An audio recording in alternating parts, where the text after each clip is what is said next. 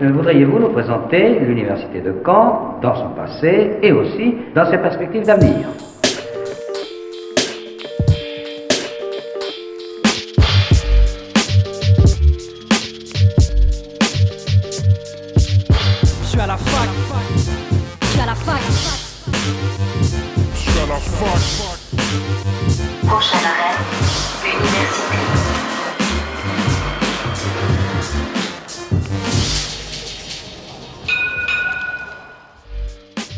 Bonjour à toutes et à tous, nous sommes le mercredi 18 décembre, il est midi et vous écoutez Fac News, votre émission qui revient toutes les semaines sur l'actualité des campus cannés.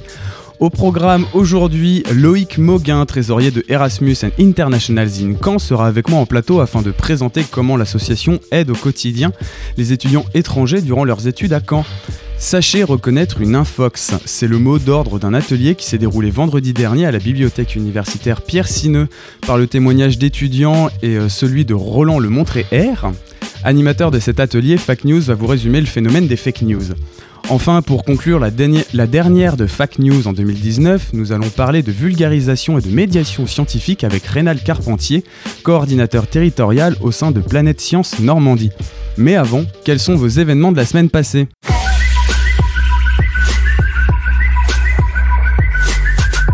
Commençons avec un calendrier de l'Avent pas comme les autres, celui du Master Management et Commerce International parcours franco-américain de l'IAE de Caen. Via Instagram, une information de ce cursus est divulguée tous les jours. Et si vous êtes chanceux, vous pourrez peut-être remporter la somme équivalente à une inscription pédagogique de ce master. Jeudi dernier, les universités de Caen et de Rouen se sont réunies afin de travailler sur le futur modèle de l'université de Normandie. Ce projet de fusion, qui existe déjà depuis un peu plus d'un an, n'est que sur ses premiers balbutiements. Toujours sur ce projet de nouvelle université normande, ce- cela sera peut-être totalement modifié euh, d'ici peu puisque les futures élections aux conseils centraux de l'université de Caen se dérouleront le 28 janvier prochain. Nous aurons l'occasion d'en reparler dans l'émission. Enfin, Lamri Adoui, président de Normandie Université, qui était venu sur ce plateau le 6 novembre dernier, a démissionné de ses fonctions mercredi dernier. C'était votre récap de la semaine, passons tout de suite à mon invité du jour. L'invité du jour. Sur Fac News. Aujourd'hui, j'accueille euh, Loïc. Bonjour. Bonjour. Tu es donc euh, trésorier depuis maintenant presque 5 ans de Erasmus and Internationals in Caen. C'est une association qui a été créée en 2007. Son but est d'accompagner les étudiants étrangers et aussi de promouvoir la mobilité internationale à Caen. Euh, tout commença pour l'association avec un groupe d'étudiants euh, de retour de Caen après un séjour d'études à, l'étranger dans le cadre du programme Erasmus. Donc, ils ont fait un constat simple. Dans toutes les villes où eux ont été il y avait des associations pour accueillir et faciliter euh, l'intégration des étudiants étrangers, mais pas à Caen. Du coup, ils ont créé euh, cette association, du coup, où il y avait personne pour accueillir les étudiants étrangers, alors que l'université en accueille à peu près euh, 3500 tous les ans. Les, premières actions de l'association furent des, soirées Erasmus, mais aussi euh, des participations aux journées d'accueil des étudiants étrangers. S'en suivirent les, fameux cafés polyglottes dont on parle régulièrement dans, dans l'émission, avec euh, du coup le, le soutien de l'étudiant. Euh, pour faire toutes ces activités, vous êtes actuellement combien dans l'association? Euh, dans l'année, on tourne à peu près à 10-15 personnes bénévoles, euh, y compris les personnes qui font partie du bureau au niveau de l'association. Ouais, Ça, vous avez aussi euh, donc, donc bureau, membre actif, j'imagine. C'est ça. Et euh, j'ai vu que vous aviez deux services civiques. Oui. À quoi ils servent au, au quotidien? Quelles sont leurs missions? Bah, les services civiques, cette année, en fait, ils gèrent chaque année tout ce qui est partie administrative, euh, ce que nous, on peut pas gérer en tant que bénévole, car on, bah, soit on a nos études, soit on travaille à côté. Donc, ils sont là pour euh, faire tout ce qui est devis au niveau des transports, euh, contacter les structures où on va faire les visites, euh, comme les mémorials ou le Mont Saint-Michel. Ils s'occupent de réserver les, guides pour les visites et autres. et ils organisent aussi les soirées et ce qui est café polyglotte et tout ce qui est événements qu'on peut faire. Du coup, je l'ai dit, c'est à peu près 3500 étudiants tous les ans accueillis à l'université. Combien vous viennent vous voir directement? Bah après, au début de l'année, vu qu'on a un stand au niveau du forum d'accueil, donc on voit tous les trois quarts. Après, sur l'année, on en est sur du 100, 150 à peu près, voire 200 selon les années euh, qui tournent un peu. euh, qui viennent Est-ce que tu peux me dire d'où ils viennent euh, en, en priorité ces étudiants étrangers? On a une majoritairement des étudiants allemands, it- italiens, espagnols. Ça, c'est vraiment les, les principaux, euh, principaux étudiants qui viennent. Après, on accueille vraiment euh, un peu tout le monde, du, de, tout, le- de, de, de tout le monde, en fait, vraiment tous les pays. Style, Ang- style Angleterre, euh, même Colombie, Argentine ou autre. J'imagine que c'est principalement des étudiants en langue qui viennent. Alors, pas particulièrement, on pourrait croire au début, mais en fait, plus ça va, plus les années euh, passent. Et on voit qu'il y a beaucoup d'étudiants maintenant hors langue. Il y a des droits, des médecines, en histoire. euh, donc, ils ont vraiment toutes études confondues maintenant. Parmi du coup plein de filières, ça doit pas être très facile de, de trouver des étudiants français répartis dans ces mêmes filières parce que vous avez un système de parrainage. Donc euh, c'est un étudiant français qui euh, est en lien avec un étudiant d'origine étrangère. Comment ça se, comment ça se passe? Bah, en fait, nous, on a mis donc en place le, parrainage via, le, via, un site, inter- via notre site internet où les Français s'inscrivent en tant que parrains et les Erasmus et internationaux s'inscrivent en tant que filleuls. Et après, nous, on essaye de les, euh, de les mettre en contact en fonction de leurs études, des langues qu'ils savent parler et autres, pour essayer de qu'ils s'entendent le plus facilement possible et avoir un contact euh, assez rapidement directement. Et donc après, oui, on n'a pas tout le monde de toutes les filières, mais euh, ça arrive, ça marche bien quand même. Oui, parce qu'il faut rappeler, il y a bien sûr les Erasmus que vous accueillez, mais il y a aussi des étudiants qui viennent d'autres pays que les pays européens. On peut penser euh, à l'Amérique du Nord ou à l'Afrique. Mais il y a aussi une bonne partie des étudiants étrangers à Caen qui, qui viennent pour apprendre le français. Oui, tout à fait, via le carré international ou la MLI. Nous, les étudiants, font un peu toutes les études aussi. Donc, euh, il y, a perso- il y a des personnes même qui travaillent qui ne sont, pas, euh, qui sont pas obligatoirement étudiants, qui sont plus étudiants, mais qui accueillent encore des Erasmus. Comme j'ai un ami qui est pompier et il s'occupe aussi d'accueillir les, les Erasmus. Voilà, c'est pas forcément des étudiants qui Non. aident l'association au quotidien. C'est bien ça. On va revenir du coup sur, euh, bien sûr, il y a les étudiants Erasmus, mais euh, je pense pour ceux qui ne viennent pas de ce programme, s'inscrire euh, dans une université, ça doit être un peu une galère administrative. Est-ce que vous, vous avez des possibilités de les aider sur, euh, sur ce point? Bah, on essaye au mieux euh, par rapport à notre, bah, ce qu'on a pu faire antérieurement, euh, si on est passé par la fac ou pas, on essaie de répondre au mieux pour quand ils font leur dossier, ou même au niveau de la CAF, on les aide à créer leur, leur dossier de la CAF. Et justement, par rapport à ça, nous, on a mis en place un partenariat avec une banque, qui est la BRED, où chaque Erasmus qui s'inscrit là-bas euh, touche une, subvention à une hauteur de 50 euros pour s'inscrire chez eux. Et en- comme ça, ils ont un compte en France et nous, on peut les aider avec une carte bleue à faire les premières démarches administratives au niveau téléphone, CAF ou autre, même au niveau des loyers, si ou bien s'ils sont peut-être pas automatiquement euh, en CTU. Oui, parce que comme n'importe quel étudiant euh, qui arrive à Caen, il faut trouver un logement, le payer, euh, l'assurance, Mm. euh, toute autre démarche. J'imagine que pour un étudiant qui ne vient pas de France, justement, le, la, la galère devient tout de suite plus grande. Oui, tout à fait. Après, il y en a quand même beaucoup qu'on on fait à l'avance, euh, les démarches administratives au niveau du CRUS pour avoir une chambre CRUS le temps qu'ils sont là, parce que souvent ils viennent là un semestre ou deux maximum, donc ils sont là six mois, dix mois maximum. Donc les trois quarts sont quand même en, directement dans une chambre universitaire, donc déjà ça facilite les démarches. euh. L'université a quand même un bon programme par derrière pour les aider. Oui, parce que j'ai déjà eu l'Agoré sur ce plateau qui me disait que la plupart de leurs bénéficiaires pour l'épicerie solidaire à, prix euh, moindre par rapport au prix du marché étaient principalement étrangers. Est-ce que euh, vous, c'est un truc, c'est quelque chose que vous voyez euh, au quotidien, les étrangers qui ont des problèmes financiers euh, pendant leurs études ici? Euh, après, nous, c'est parce qu'on. oui, il y en a. Après, c'est pour ça que nous, on a pris aussi euh, le parti au niveau de l'association. De quand on fait des sorties culturelles, par exemple, pour aller au Mont-Saint-Michel, ça coûte assez cher de base à y aller. Nous, la sortie Mont-Saint-Michel coûte 3 euros pour les étudiants Erasmus avec le bus, compris la visite guidée euh, sur la journée et qui reviennent. Donc, ça leur coûte vraiment. Nous, on, on a pris le but justement de faire les sorties les moins chères possibles. Car on sait quand on vient dans un pays étranger, bah, souvent la vie est peut-être plus chère ou autre selon d'où ils viennent.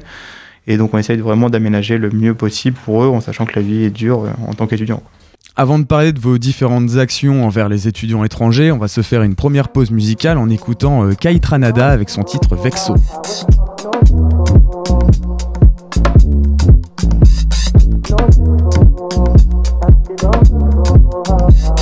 Me no lie, me no lie. Got lost in her eyes. Found something I like, yeah. Weren't even my type. Me no lie, me no lie. We had drinks all night. Put my phone on silent, and I don't know why. No, I couldn't leave her. Should've said bye, Felicia. Must've been the tequila. I wish you had amnesia. Come, come, what I did can't be undone. Kiss and chase, baby, run, run. Don't give my love to no one. Bad belly where she get. You go try, try, she not forget. No, no forgiveness. So ah, ah. To the left, to the left. Wanna take a break like reset.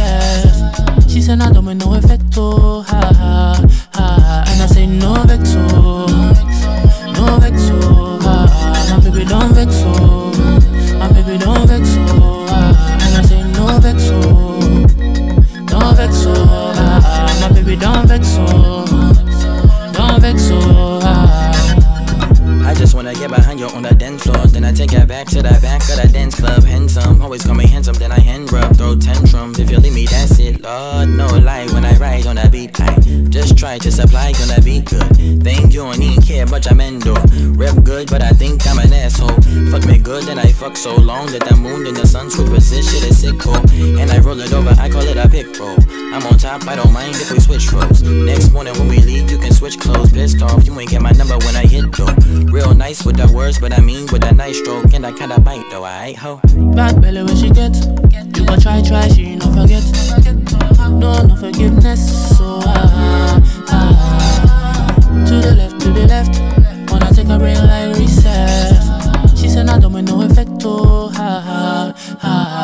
know the tour.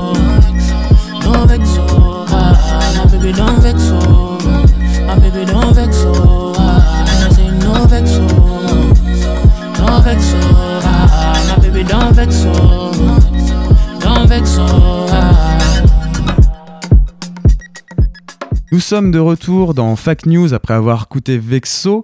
Euh, avant la pause, on, on parlait des étudiants étrangers qui avaient possiblement euh, des difficultés financières, mais vous faites différentes actions pour les aider. Donc déjà l'accueil, donc euh, une fois en septembre j'imagine et une fois en janvier euh, selon les, les mouvements. C'est bien ça, vu qu'il y a un nouveau renouvellement à chaque fois, au deuxième par semestre, une fois par semestre. Il y a les cafés polyglottes bien sûr. D'ailleurs vous organisiez hier euh, votre dernier café polyglotte de l'année euh, à la maison de l'étudiant. Le, principe, euh, je le rappelle, c'est une fois par mois à peu près euh, parler une langue que l'on souhaite à la maison de l'étudiant autour, autour d'un verre et autour de gens autour. Combien il y a de personnes qui viennent à peu près tous les mois à ces cafés polyglottes? On tourne sur une moyenne de 50 à 80 Erasmus et, français aussi qui viennent pour les cafés polyglottes. Ça va dépendre, les tout premiers ils marchent beaucoup, vu par exemple en septembre, le tout premier, on est en plus dans les 100 voire 120, vu qu'il y a beaucoup beaucoup de monde qui viennent, qui sont intéressés euh, par et découvrir aussi. Et vu qu'ils ne se connaissent pas encore, ça ils, se, ils viennent comme ça, ça, ils permettent de, ça leur permet de se rencontrer directement euh, ce jour-là et de former des petits groupes au fur et à mesure pour l'année qui sont là.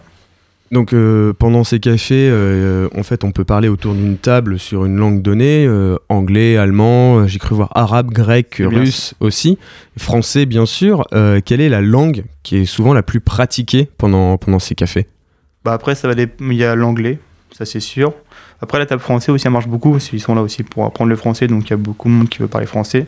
Et après, ça va dépendre aussi euh, la- le nombre d'étudiants, par exemple, s'il y a beaucoup d'Allemands ou Italiens ou autres, bah, ces tables-là vont beaucoup mieux marcher, vu qu'il y a beaucoup plus d'étudiants de ce pays qui viennent. Ouais, en fait, il y y a- il y a trois grandes démarches autour de ce café. Mm. Euh, retourner vers sa langue d'origine, parce que c'est plus facile et ça permet de rencontrer plus de monde. Le français, bien sûr, parce qu'on l'apprend. Et l'anglais, en fait, pour pouvoir communiquer avec le, le- le plus Oui. d'étudiants présents, en fait. C'est bien ça. J'ai vu aussi que vous faisiez des, des repas pour euh, justement qu'ils aident encore à, à se connaître, à se rencontrer euh, et du coup ne pas rester seul parce que ça peut être une peur aussi euh, en allant dans un pays que l'on ne connaît pas d'être seul dans sa ville d'études. Ces repas, comment vous les organisez? C'est chez un des bénévoles, dans un restaurant Il y a combien de personnes à peu près à chaque fois? Après, on a le principe du dîner international, Ouais. où on invite en fait tous les Erasmus à un endroit. Par exemple, on le fait là depuis 2-3 ans maintenant, à la, à la résidence clé euh, au Côte de Nacre, où ils nous accueillent gentiment. Et on, là, il y a une grande table. On demande à chaque Erasmus, par groupe de 2 ou de 3 personnes, de ramener un plat de, de chez eux. Ils mangent souvent chez eux. Et on met tout ça sur une table, on partage tous ensemble un repas convivial. euh, et chacun ramène, euh, nous aussi en tant que bénévoles, on fait des, des repas de chez nous pour bien partager euh, ces repas-là. Ouais, c'est ça. Dans un même repas, on peut manger couscous, choucroute ou encore turgoule. Mm. On a la salade allemande, on peut passer au tiramisu italien. donc il y a vraiment de tout. J'ai, bah, du coup, tu m'en as parlé euh, rapidement. Vous faites aussi des sorties, comme au Mont-Saint-Michel. J'ai cru voir aussi euh, Etretat sur les dernières années. C'est bien ça. Euh, donc, c'est c'est là aussi l'action de vos, de vos deux services civiques, organiser ça. Donc, des, des sorties à pas cher pour les étudiants. Est-ce que c'est aussi l'idée de les sortir de, de la ville de Caen et de leur montrer ce que, ce que propose la région? Oui, voilà. Après, le, le but de l'association aussi, quand elle a été créée, c'est de pouvoir montrer le patrimoine normand vraiment aux Erasmus, qu'on on reste vraiment dans les terres normandes. Le plus loin comme on va, bah, c'est Etretat jusqu'à Mont-Saint-Michel. Après, on a la route euh, du Pays d'Auge, on va, on va visiter une fromagerie et, la cathédrale de Lisieux, entre autres. Après, on va faire aussi l'événement, vraiment le, mémorial, quelque chose qui est quand même très, très, connu, donc euh, ça intéresse beaucoup d'Erasmus. Le Mont-Saint-Michel, bah, chaque année, euh, même maintenant à la rentrée, euh, via l'évolution, avant on avait un bus qui allait de 60 personnes au premier semestre. Maintenant, on fait, on fait deux dimanches, donc il y a deux bus en tout qui vont dès le premier semestre, tellement que c'est une, une sortie qui marche très bien. Et à un prix de 3 euros, bah, ils, ils y vont tous. C'est ça, en fait, vous avez aussi l'avantage d'être en Normandie, qui est une Mm. des régions les plus connues du monde. Donc, en fait, ils ne débarquent pas sans savoir ce qu'il y a autour de la ville de Caen. C'est bien, c'est bien ça. Donc, ouais, donc Mont-Saint-Michel, plage du débarquement, j'imagine. Mm. Est-ce que aussi vous leur faites faire des, des lieux un peu moins connus que eux pourraient euh, ne, ne pas connaître? Genre, pas- je peux penser par exemple à la ville de Falaise avec, un, avec le château de Guillaume le Conquérant. Alors falaise, non, on fait pas. Après, on, ce qu'on fait maintenant, depuis euh, trois ans, c'est euh, c'est en fait chaque le principe, c'est que chaque personne qui rentre dans l'association, il fait ce qu'il a envie de faire. Il, peut montrer le, il peut monter le projet qu'il a envie. Et par exemple, il y a quelqu'un qui avait eu un jour l'idée de faire visiter le carnaval de, Granville, qui est très connu en France, mais maintenant qui est même reconnu l'UNESCO, je crois, si je me rappelle bien. Donc maintenant, on va faire la- chaque année, le dimanche, on va au, au carnaval de Granville. Donc comme ça, ils en profitent pour regarder, visiter un peu Granville. Et en même temps, ils font le carnaval et on passe une très bonne journée là-bas. Donc, euh, beaucoup de cohésion au fur et à mesure de l'année, euh, des rencontres, notamment à la maison de l'étudiant, parce que vous faites des permanences là-bas. c'est- C'est bien ça. Bah, justement, les permanences, c'est les services civiques qui s'en occupent euh, pour nous. Et elles sont là du lundi au vendredi de midi à 14h pour euh, bah, accueillir les Erasmus. Quand il y a, la- il y a des sorties, bah, vendre les places aux Erasmus, les conseiller dans les démarches qu'ils peuvent avoir. Donc c'est vraiment un lien direct entre les Erasmus et eux-mêmes. Parce que vous n'avez pas d'autres points d'attache au sein des campus canets. Non. Euh, dernier événement euh, qui se passe en tout début d'année, c'est un apartaton. C'est bien ça. Euh, du coup, j'imagine que les étudiants étrangers et français, via le système de parrainage, vont d'appartement à appartement. Euh, comment vous arrivez à organiser euh, cela? Parce que j'imagine que déjà, il vous faut des grands appartements, histoire d'accueillir du monde. Et aussi, il vous en faut plusieurs, histoire de pas, euh, pas rester trop longtemps dans chaque lieu. C'est ça. Alors après, le partaton, c'est vraiment réservé aux Erasmus pour qu'ils se côtoient le plus. Au début de l'année, ils s'inscrivent. On choisit pour eux les équipes. Donc on essaye de mélanger le, le plus de nationalités possible dans chaque équipe. Et après, le principe, c'est qu'ils passent d'un appartement à un appartement. Et on fait des circuits de trois appartements. Donc c'est-à-dire là, on essaye de faire neuf équipes en tout. Donc à chaque fois, il nous faut neuf appartements par euh, appartaton. Donc le plus dur, oui, c'est de trouver un, appart- un, un appartement assez grand. Après, on l'a déjà fait dans des très petits appartements, mais c'est vrai que les gens sont plus serrés. Mais euh, ça, passe, très bien sinon. Mais euh, oui, après, on trouve les appartements. Après, on s'occupe d'acheter tout ce qui est nourriture et euh, boissons pour les, pour les hôtes. En fait, le principe, c'est on trouve un hôte, donc un appartement. On lui donne bah, tout ce qui est nourriture et boissons. Et lui, il a pris la charge d'accueillir euh, trois groupes d'Erasmus dans la soirée. Ouais, donc en fait, c'est ça. Le, le but, c'est que ça ne coûte rien à la personne qui accueille ou aux Erasmus directement. Alors les Erasmus, ils, payent juste une participation d'un montant de 7 euros. Donc comme ça, nous, ça nous aide aussi à acheter derrière bah, tout ce qui est nourriture, de faire euh, au mieux l'apartaton. Mais du coup, euh, j'ai cru comprendre que vu que vous avez deux salves de- d'arrivée, euh, est-ce qu'un autre apartaton sera fait en janvier ou février? Oui. Ouais, c'est ça. Donc en fait, Mm. euh, la plupart de vos événements, c'est en double dans C'est l'année. ça. Toutes les, toutes les sorties sont doubles.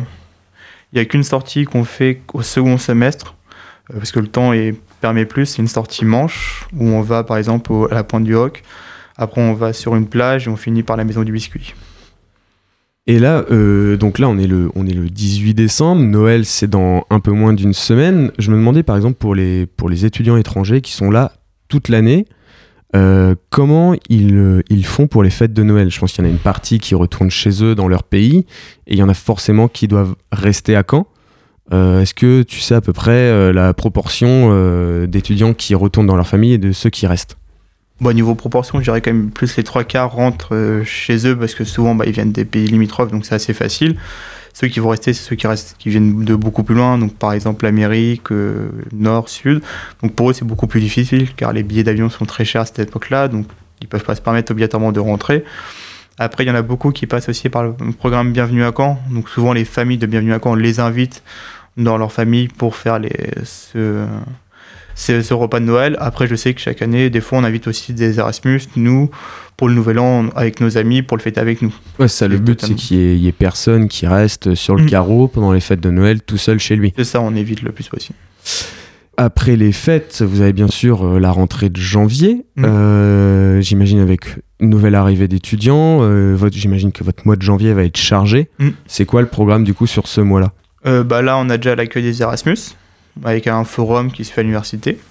Après, aussitôt, le soir même, on enchaîne déjà sur une soirée dans un bar. Euh, déjà, ils se rencontrent tous à ce moment-là.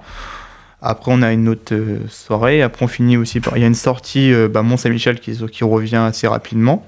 Et après, on a aussi un café polyglotte, juste le, justement le 25 euh, janvier. Et en plus, euh, on essaye de faire des thèmes des fois sur les cafés polyglottes pour pas que ça soit trop redondant. Et vu qu'on est au mois de janvier, au mois de janvier, c'est la galette des rois en France, donc il y aura des galettes de- des rois euh, mis à disposition euh, pour le- les Erasmus et ceux qui viennent au café polyglotte. Donc en fait, beaucoup d'événements. euh, j'imagine qu'il y a quasiment un événement toutes les semaines, en fait. C'est ça. C'est ça. Alors, nous, le principe, c'est une sortie culturelle par mois et un événement euh, so- type soirée euh, une fois par semaine. Petits effectifs, du coup, euh, c'est pas des grosses soirées à chaque fois. quoi. Non, voilà, c'est les soirées où on me dit, voilà, on, on se rejoint dans tel bar, euh, on prévoit d'aller dans tel bar, on finit dans telle boîte de nuit. Mais après, voilà, ils sont libres de venir ou pas. un peu plus d'une centaine d'étudiants euh, que vous encadrez vous et que vous aidez dans différentes filières. Est-ce que euh, un étudiant étranger à Caen euh, pendant son année du coup d'Erasmus ou d'échange a un bon taux de réussite dans, dans ses études Euh, oui, après, maintenant, ils ont, par rapport aux années que moi, j'ai, quand je suis rentré dans l'association, ils n'avaient pas un, un objectif de résultat. Ils n'avaient pas l'obligation de passer des fois les partiels ou même d'avoir des très bonnes notes. Que maintenant, la- bah, ça a changé, donc ils ont vraiment euh, la réussite à avoir. Donc euh, oui, maintenant, ils sont beaucoup plus concentrés sur les études. Donc il y a beaucoup plus de résultats qu'avant. Oui, c'est ça, parce que de ce que j'ai cru comprendre, en fait, le- rien que le fait de pouvoir venir en France, ça devient de, de plus en plus strict et de plus en plus cadré tous les ans. Mm. Donc en fait, euh, tout, leur, euh, tout leur séjour à Caen a tout de suite un, un plus gros objectif. Oui, en fait. ça, bah déjà parce que y a, on va dire, le côté argent aussi, parce que ça coûte cher de venir dans un pays étranger. Il y a la chambre, il y a beaucoup d'Erasmus qui étaient encore chez leurs parents avant d'arriver ici. Donc, euh, du jour au lendemain, bah, ils se trouvent à la chambre, il faut payer le loyer, il y a les études aussi à payer. C'est différent. Et euh, donc, oui, ça coûte euh, déjà ça. Et maintenant, aussi, pour aller dans un pays étranger, en amont, il y a beaucoup plus de. Il faut avoir des très bonnes notes, il faut passer les, des examens et tout pour pouvoir partir. Donc l'objectif est beaucoup plus important à la fin. Donc en fait, euh, au fur et à mesure des années, des années, comme tu as pu le voir, on passe peut-être euh, du cliché de l'auberge espagnole, a- comme on a pu voir euh, dans, dans certains films, à en fait des étudiants qui se fondent un peu plus dans la masse, puisqu'ils vont suivre un peu plus les cours comme les étudiants français. Oui. Merci, merci, merci d'être venu. Bah de rien. Nous vous remercions d'avoir invité. On peut retrouver toute votre actualité sur votre page Facebook, Erasmus International in Caen, sur votre site internet aussi, Mhm. et bien sûr à la maison de l'étudiant euh, du lundi au vendredi euh, de 12 à 14h. C'est bien ça. Euh, Même au café Polyglotte, il y a toujours des bénévoles qui sont là, euh, prêts à répondre à, à toutes les questions. Bah merci d'être venu. Bah c'est moi. Merci. Avant de parler du phénomène d'Infox, faisons une deuxième pause musicale en écoutant Golden Land d'Adam Wood. Hands up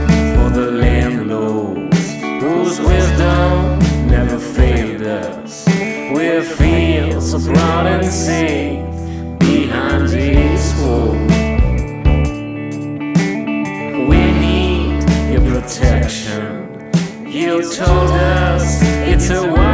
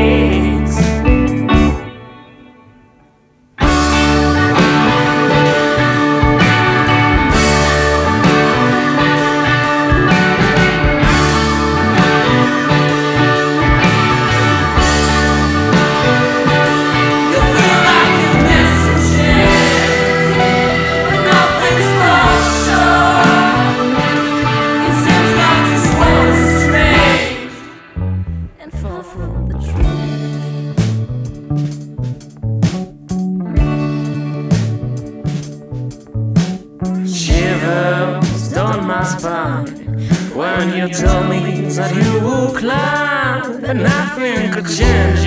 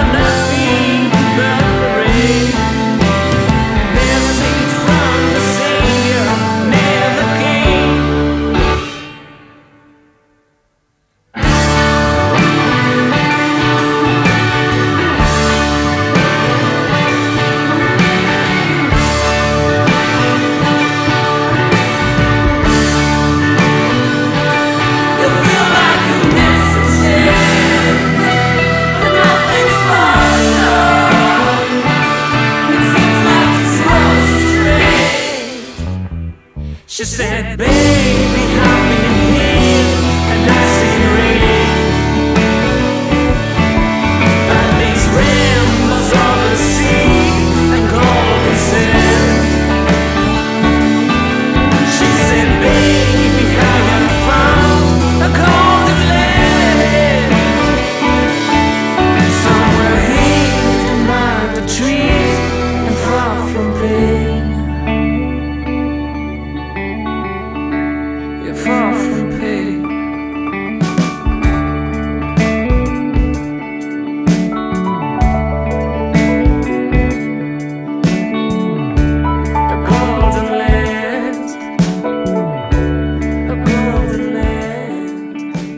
sommes de retour dans Fact News après avoir écouté Golden Land d'Adam Wood. Vendredi dernier avait lieu le troisième atelier Sachez reconnaître une infox à la BU Pierre Sineux sur le campus 1. Je m'y suis rendu pour vous, mais avant j'ai demandé aux étudiants de l'université s'ils savaient ce qu'est une infox. Selon toi, c'est quoi la définition d'une infox? Une infox? Une info qui est fausse? Alors là, je sais pas du tout. J'aurais eu tendance à dire euh, une fausse information, mais je crois que c'est une intox, ça. Enfin, on dit ça. Euh, une infox, c'est une info qui pourrait paraître vraie et pourtant est fausse. Une infox C'est euh, genre une mauvaise info? Comme genre une espèce de fake news, je sais pas? Euh, c'est une, euh, une info qui est dite comme vraie, alors qu'en en fait, il n'y a aucune source derrière. euh, C'est juste une, une info euh, balancée comme ça, euh, sans, euh, sans source, sans recherche derrière. Si je te dis une fake news, Ouais, bah c'est ça, une fausse info quoi. Bah, une, une fausse information. Ouais, bah, une fausse information. Une infox, ou fake news donc, est une information qui fait tout pour sembler vraie, alors que son contenu ne l'est pas. Mais pour être informé sur ce phénomène, il existe maintenant des ateliers organisés par la Bibliothèque universitaire Pierre Sineux. Le dernier eut lieu vendredi. Roland Le Montréer explique ce phénomène récent ainsi. Ce terme fake news est apparu, euh, enfin a été cité comme le mot de l'année en 2017. En fait, hein, si on, se remet un petit peu en arrière, on sait que les fake news ont, joué, euh, ont eu une influence euh, euh, déterminante en 2016 lors des élections présidentielles aux États-Unis et que ces fake news ont également eu un impact fort lorsque la Grande-Bretagne discutait de sa sortie de l'Union européenne. Aujourd'hui, on est aussi dans le contexte de ce qu'on appelle la post-vérité, ou alors l'ère, enfin, on parle de l'ère de post-vérité ou de l'ère post-factuelle, c'est-à-dire qu'on observe que les interactions entre le pouvoir, les pouvoirs politiques et les médias jouent plus sur le registre de l'émotion que sur le registre de l'argumentation. Et euh, ce qui pose problème, puisque donc, euh, euh, au lieu de travailler sur les faits, on travaille plutôt sur des émotions, et celles-ci donc euh, ont tendance parfois, ces émotions, à polluer le débat en tant que tel. Aujourd'hui, donc, on observe qu'on parle plus facilement des trains qui arrivent en retard euh, que des trains qui arrivent à l'heure, en fait. hein. Donc, les mauvaises nouvelles, c'est un fait, en fait, hein, c'est une constante. anciennes, en fait, hein, circulent beaucoup plus vite que les bonnes nouvelles. Et aujourd'hui, avec la place donc, des réseaux sociaux comme Instagram, où on fait circuler des images, on s'aperçoit que les gens sont de plus en plus sensibles aux images qu'aux textes en eux-mêmes, en fait, hein, et que nombre d'internautes euh, ne font pas attention lorsqu'ils regardent des tweets, quelle est la source de l'information qui est propagée donc, dans les réseaux sociaux. L'infox serait notamment dû à notre manière de consommer l'information, mais il faut faire attention car il n'existe pas une seule forme de fake news, comme nous l'explique Roland. Tout d'abord, donc, euh, euh, les fake news euh, ou les infox de buzz, c'est ce qu'on appelle les sites pièges à clics, en fait, hein, qui cherchent à attirer l'attention donc de l'internaute avec une accroche éditoriale qui est souvent trompeuse, en fait. hein. Il faut savoir donc que ces infox de buzz concernent bien souvent le, le domaine de la santé. L'infox de complotisme, donc dans ce cas de figure, il s'agit de faire croire donc que des, événements qui ont eu lieu ne se sont pas tenus et que les informations qui ont été diffusées par euh, les euh, gouvernements, ce qu'on appelle aussi les autorités établies, en fait, hein, ce sont des informations euh, qui parfois donc, euh, sont considérées comme euh, non avérées. C'est pour ça qu'on a remis en cause dans, les années à peu près 80, suite à, à l'édition d'un roman, La conquête de la Lune, il a été contesté que l'homme ait marché euh, sur la Lune. On a aussi contesté des attentats du 11 septembre, comme on a contesté aussi l'assassinat du président Kennedy. Donc euh, aujourd'hui, donc euh, cet infox de complotisme est même utilisé par euh, les politiques eux-mêmes, puisque donc Trump fait souvent donc allusion au complot des médias classiques eux-mêmes. On a l'infox de rumeurs où là on cherche à faire circuler de fausses informations. Euh, et en l'occurrence, c'est le personnel politique qui est bien souvent euh, concerné par euh, ces, rumeurs qui veulent s'attaquer à la réputation d'une personne. Et donc, en l'occurrence, l'exemple, pendant la campagne présidentielle de 2017, en fait, hein, il avait été dit que le président Macron avait une relation avec sa belle-fille. Alors, ce qu'on observe aussi, et là c'est complètement assumé, c'est l'infox de canular. Alors, il y a des sites donc, qui, sont, qui se revendiquent euh, comme étant des sites liés à la parodie. Sur ces sites, on trouve des informations donc euh, grotesques qui peuvent être euh, prises au premier degré, comme par exemple manger des, manger des frites fait permet de vivre plus longtemps. L'infox de désinformation. Alors là, euh, le processus, c'est qu'on part d'un fait qui est avéré, d'un fait qui, est à lieu, qui a eu lieu, et on le sort de son contexte pour euh, le dénaturer. Et euh, l'exemple que je vous propose, donc, euh, on est toujours en 2017. euh, euh, au moment de la campagne électorale, le président Macron avait rendu visite à des pêcheurs et euh, il avait discuté avec ceux-ci et l'un d'eux donc lui avait remis un poisson entre les mains et après avoir remis le poisson au, marin en fait, hein, il s'était essuyé les mains. Et donc le Parisien avait donc diffusé l'information, le président Macron a rencontré donc euh, les marins et, euh, et a même pris un poisson entre les mains. Et euh, sur les réseaux sociaux, l'information a été complètement dénaturée, puisqu'il a été dit que le président s'était essuyé les mains après avoir serré la main de pêcheur, ce qui était faux. Face aux différentes infox, comment les étudiants vérifient-ils leurs informations? Est-ce que vous savez comment lutter contre, contre ces fake news? Euh, bah, croiser les sources, déjà. Et euh, après, euh, non, sais pas vraiment. Tant que c'est pas toi qui divulgue l'info, de toute façon, on te la donne, tu l'as, et après t'en fais ce que t'en veux. Euh, bah, vérifier les sources, euh, voir euh, euh, si c'est euh, relayé sur euh, plusieurs sites ou quoi, par exemple. Euh, je sais pas, c'est vérifier soi-même les sources, regarder sur internet à deux fois quand on, quand on voit quelque chose, genre euh, on voit X, euh, X info, on va regarder sur internet s'il y a plusieurs articles comme ça, si, quelles sont les sources, si c'est toujours les mêmes ou si c'est des sources différentes, pour euh, réussir à avérer la chose, c'est avant tout se renseigner soi-même. Bah, en se renseignant sur plusieurs sites déjà, pour avoir différentes euh, sources, et en regardant euh, la crédibilité des sources. Euh, bah moi, je me, je- personnellement, déjà, je prends rien pour acquis. C'est-à-dire que euh, j'ai, euh, quand j'ai, déjà, j'écoute pas BFM TV et les, et, les, et les grands médias déjà. Et euh, voilà, j'essaye de, de, faire des recherches un peu au préalable, de, comparer des avis. Souvent d'ailleurs, bah, on sait pas, il y en a qui disent que c'est faux, il y en a qui disent que c'est vrai. Et puis après, bah, ça, vient, ça revient à nous d'y croire ou non. Bah, déjà en, en allant s'informer auprès de ressources plus fiables plutôt que par exemple les réseaux sociaux où là vraiment il y a beaucoup de fake news qui circulent. Et puis, euh, enfin vraiment aller voir plus euh, les grosses chaînes et euh, comparer un peu tout ce qui se dit à propos d'une d'une information. Il existe par ailleurs des sites accessibles à, à tous pour vérifier ces informations. Alors vous avez d'abord le site du Monde qui s'appelle Les Décodeurs, qui est un site qui a été mis en place en 2014 et euh, dans lequel travaille donc une équipe de journalistes qui souhaitent donc euh, s'attaquer donc à la source de l'information et la remettre en perspective.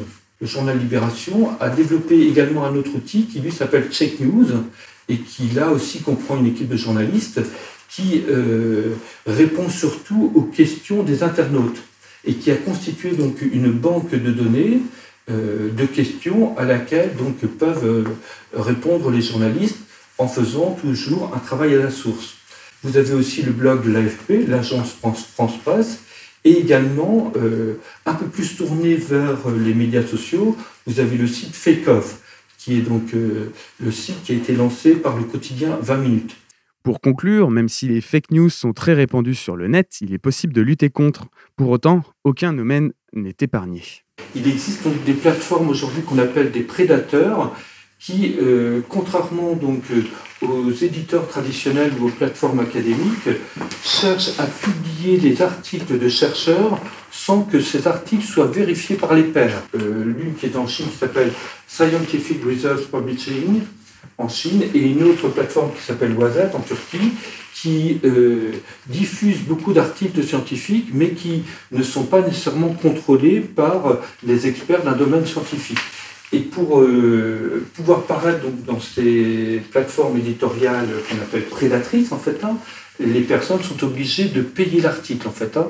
Donc, euh, c'est, euh, les fake news concernent aussi l'univers de la science. Merci encore à Roland Le Montréer d'avoir accepté ma présence pour cet atelier. Si vous souhaitez y participer, pour l'instant, aucune date n'est prévue pour le prochain semestre, mais nous vous les communiquerons ici si ces ateliers reviennent. Avant de retrouver Reynald qui vient pour parler de l'association Planète Science, faisons une nouvelle pause musicale avec Futuro Pello et son titre Terror.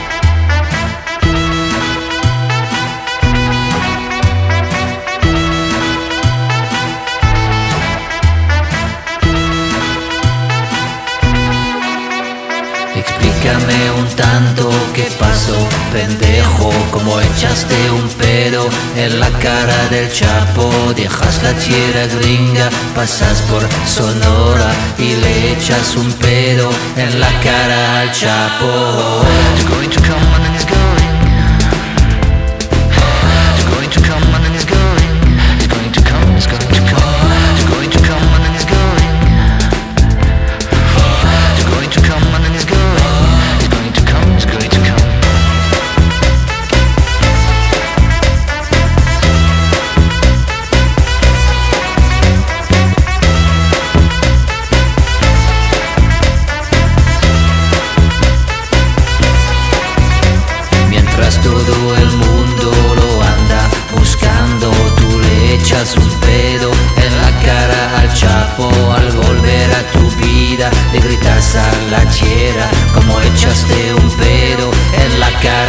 Chapo.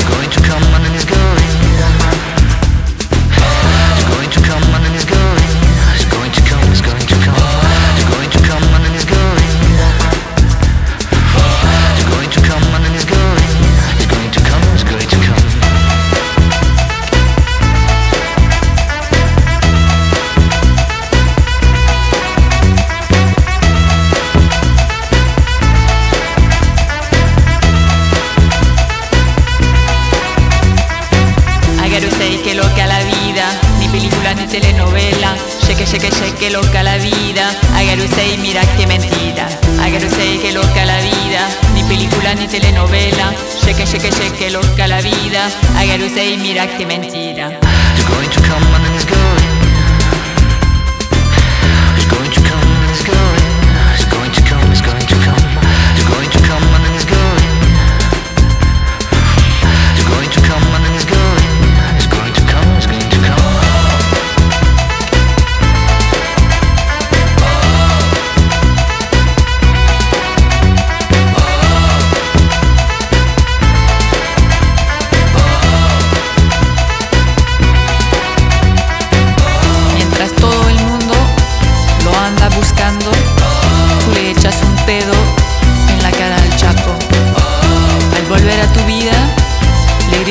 Тиран C'était Futuro Pello et son titre Terror. On est toujours dans Fact News pour la dernière partie. J'accueille maintenant Reynald. Bonjour. Bonjour. Tu es donc coordinateur territorial à Planète Science Normandie. Cette association qui existe depuis 2003 à Caen a pour principale mission la vulgarisation scientifique auprès de publics jeunes principalement. Tu es au po- en poste au sein de cette association euh, depuis euh, cette année seulement. Donc tu es un peu euh, tout jeune dans, dans l'équipe de Planète Science Normandie. En quoi consiste ton, ton poste euh, concrètement au, jour le jour? En fait, l'avantage de ce poste-là, c'est que vraiment, j'ai pas une journée euh, qui est identique. Il y a des journées où je vais être euh, en animation totale sur la journée, que ce soit en centre de loisirs, en école, lors de classes scientifiques, enfin voilà, au sens large. Comme il y a des journées où je vais être au bureau à faire, à faire voilà, des demandes de subventions, à faire tout le travail administratif en fait qui incombe à une association comme euh, je vais pouvoir être sur euh, la gestion du matériel, euh, la gestion logistique en fait de l'association, avec en plus les rencontres interpartenaires, etc. Ouais, tu as plusieurs casquettes au, au sein, au sein de l'association en fait. C'est ça. Donc tu disais, vous faites beaucoup d'actions, notamment dans les écoles et dans les centres de loisirs. Vous adressez à des personnes, d'après votre site, qui vont de 5 à 25 ans principalement. Euh, J'imagine que les actions que vous proposez changent du tout au tout en fonction de la tranche d'âge qui est en face de vous. C'est ça.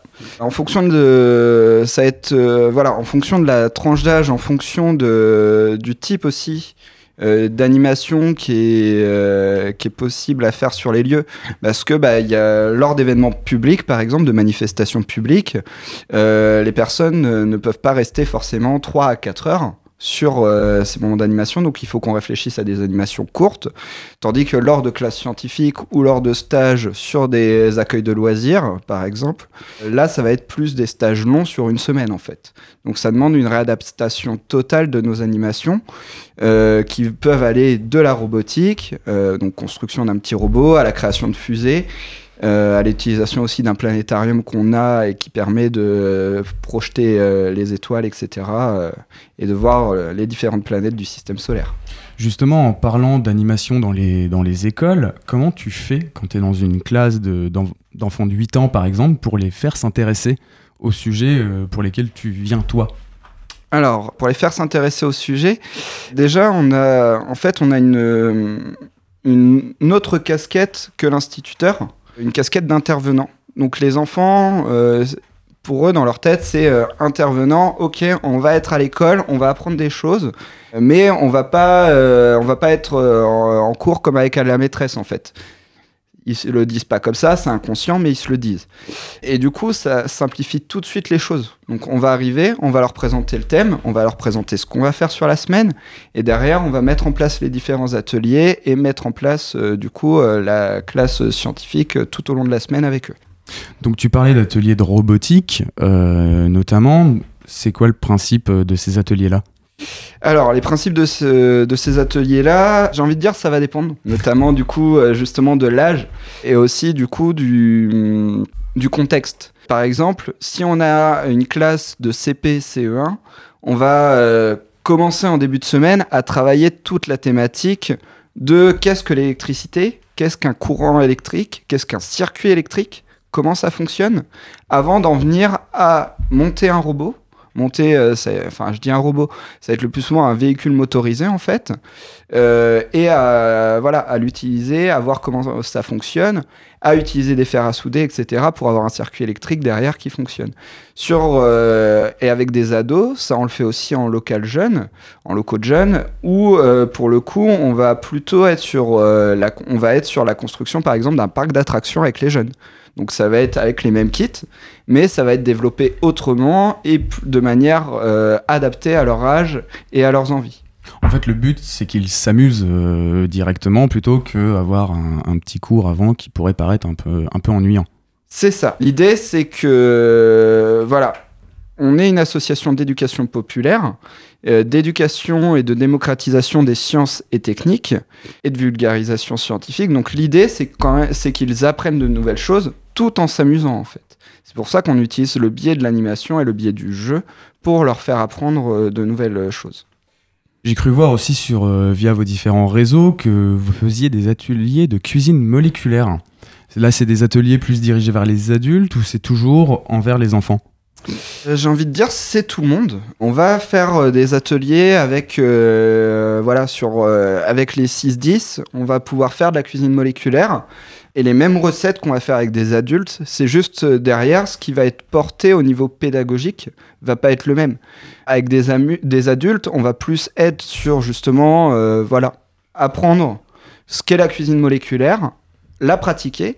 Avec les enfants, on va s'en servir pour apprendre des euh, différents procédés euh, chimiques en fait et physiques, euh, comme la sphérification. Qu'est-ce qu'une ébullition d'eau tout simplement. Enfin voilà, on va apprendre les différents procédés chimiques chez les petits qu'on va pas avoir à utiliser pour et à apprendre aux, aux adultes. En fait, c'est vraiment partir du plus simple pl- possible pour que tout le monde comprenne et tout le monde s'amuse sur, sur peut-être la demi-heure ou l'heure d'atelier. C'est ça. J'ai vu aussi que vous participiez à des événements un peu plus, un peu plus gros, comme la, fête de la science ou encore euh, mon quartier animé. Euh, D'ailleurs, dimanche, euh, je vous ai découvert lors de, ce quartier animé. Durant toute une après-midi, tu faisais découvrir, grâce à un planétarium gonflable, quelques particularités du système solaire. Par exemple, en partant de questions très simples comme pourquoi le ciel est bleu ou encore pourquoi la planète Mars est rouge. Ici, le public était très jeune, entre 5 et 10 ans pour, euh, pour la plupart. Mais comme tu l'as dit, bien sûr, vous avez des ateliers qui sont directement euh, vers des, des publics adultes ou adolescents. C'est ça. Du coup, ouais, pour un public euh, plus adulte, j'imagine du, allez, du 18-25 ans, comment euh, vous apportez euh, vos Alors, ateliers? pour le coup, au niveau du planétarium, c'est vraiment l'un des domaines de vulgarisation qui est entre guillemets le, le plus simple.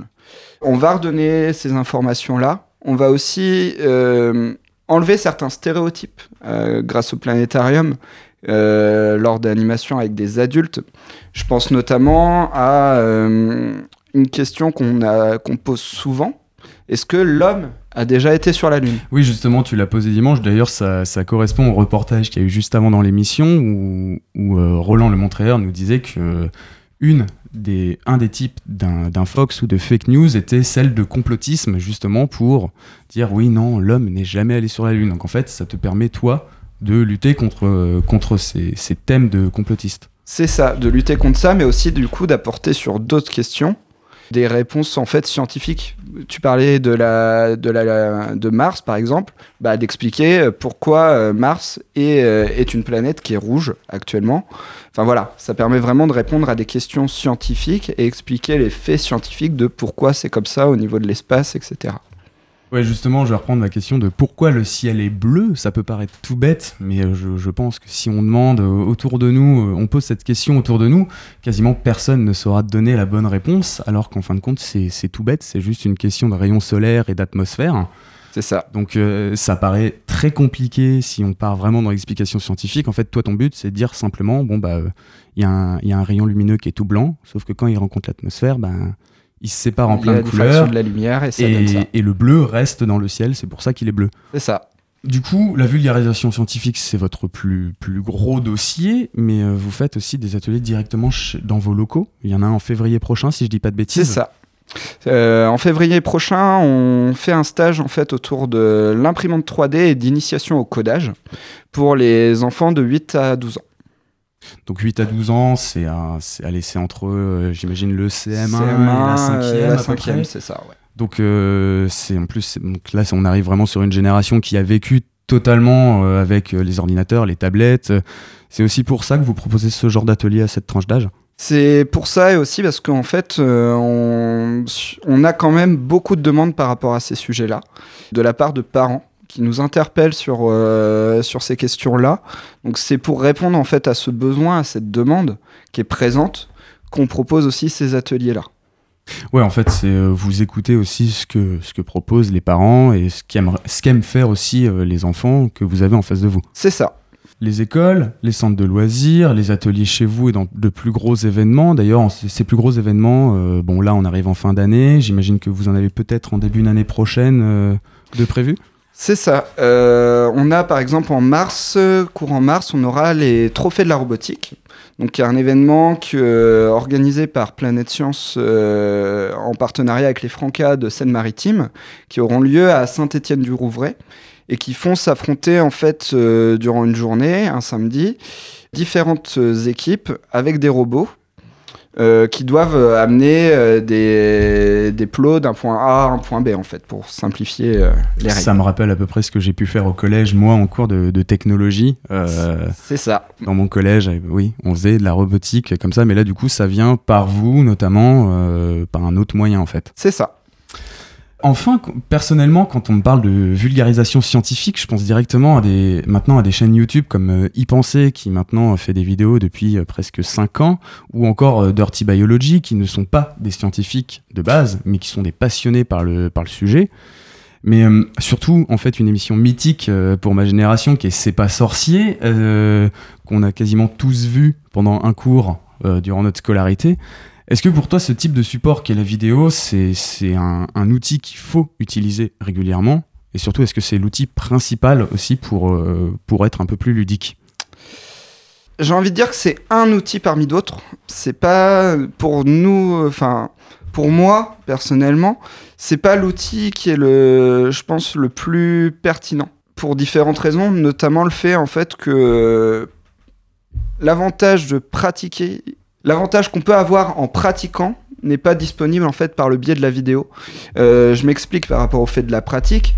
Si euh, tu pratiques, que tu fais des erreurs, que tu, malgré ton respect d'un protocole expérimental, là tu t'inscris dans une vraie démarche scientifique en fait.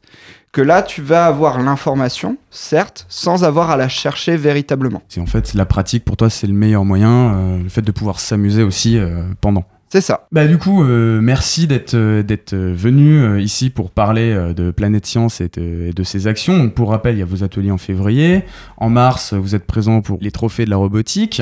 Mais j'imagine qu'il y a bien sûr plein d'autres événements, que ce soit dans les écoles ou les centres de loisirs au fur et à mesure de l'année. D'ailleurs, ces ateliers, notamment en février chez vous, sont payants, gratuits? C'est payant, c'est 70 euros pour nos adhérents. Avec euh, du coup une adhésion à rajouter pour les personnes qui ne sont non adhérentes à 20 euros l'année. Donc, euh, si jamais on veut s'inscrire à, à ces ateliers ou inscrire, euh, du coup, c'est pour les enfants, C'est ça, Euh, Où est-ce qu'on doit aller pour s'inscrire? Alors, il- soit par notre page Facebook, Planète Science Normandie, soit en envoyant un mail à l'adresse mail normandie-planète-science.org. Vous avez aussi sûrement des locaux sur Caen? Oui, on est situé aussi euh, un rue Montcalm, donc euh, qui se situe sur le quartier de la Pierre-Rosée. Bah, merci beaucoup d'être venu. Donc, on peut vous retrouver sur votre site internet, sur votre page Facebook et aussi par adresse mail, mais c'est un peu plus compliqué. Merci d'être venu. De rien. Et je tiens à dire que cette conviction de la jeunesse ne peut être aujourd'hui renforcée Pas d'agenda cette semaine, fête de fin d'année oblige. C'est donc la fin de Fact News pour aujourd'hui. On se retrouve maintenant dans trois semaines, toujours le mercredi à partir de midi. Dans quelques instants, vous retrouverez Clémence et la Méridienne pour votre dose d'infos quotidienne. Passez de bonnes fêtes de fin d'année en écoutant Radio Phoenix.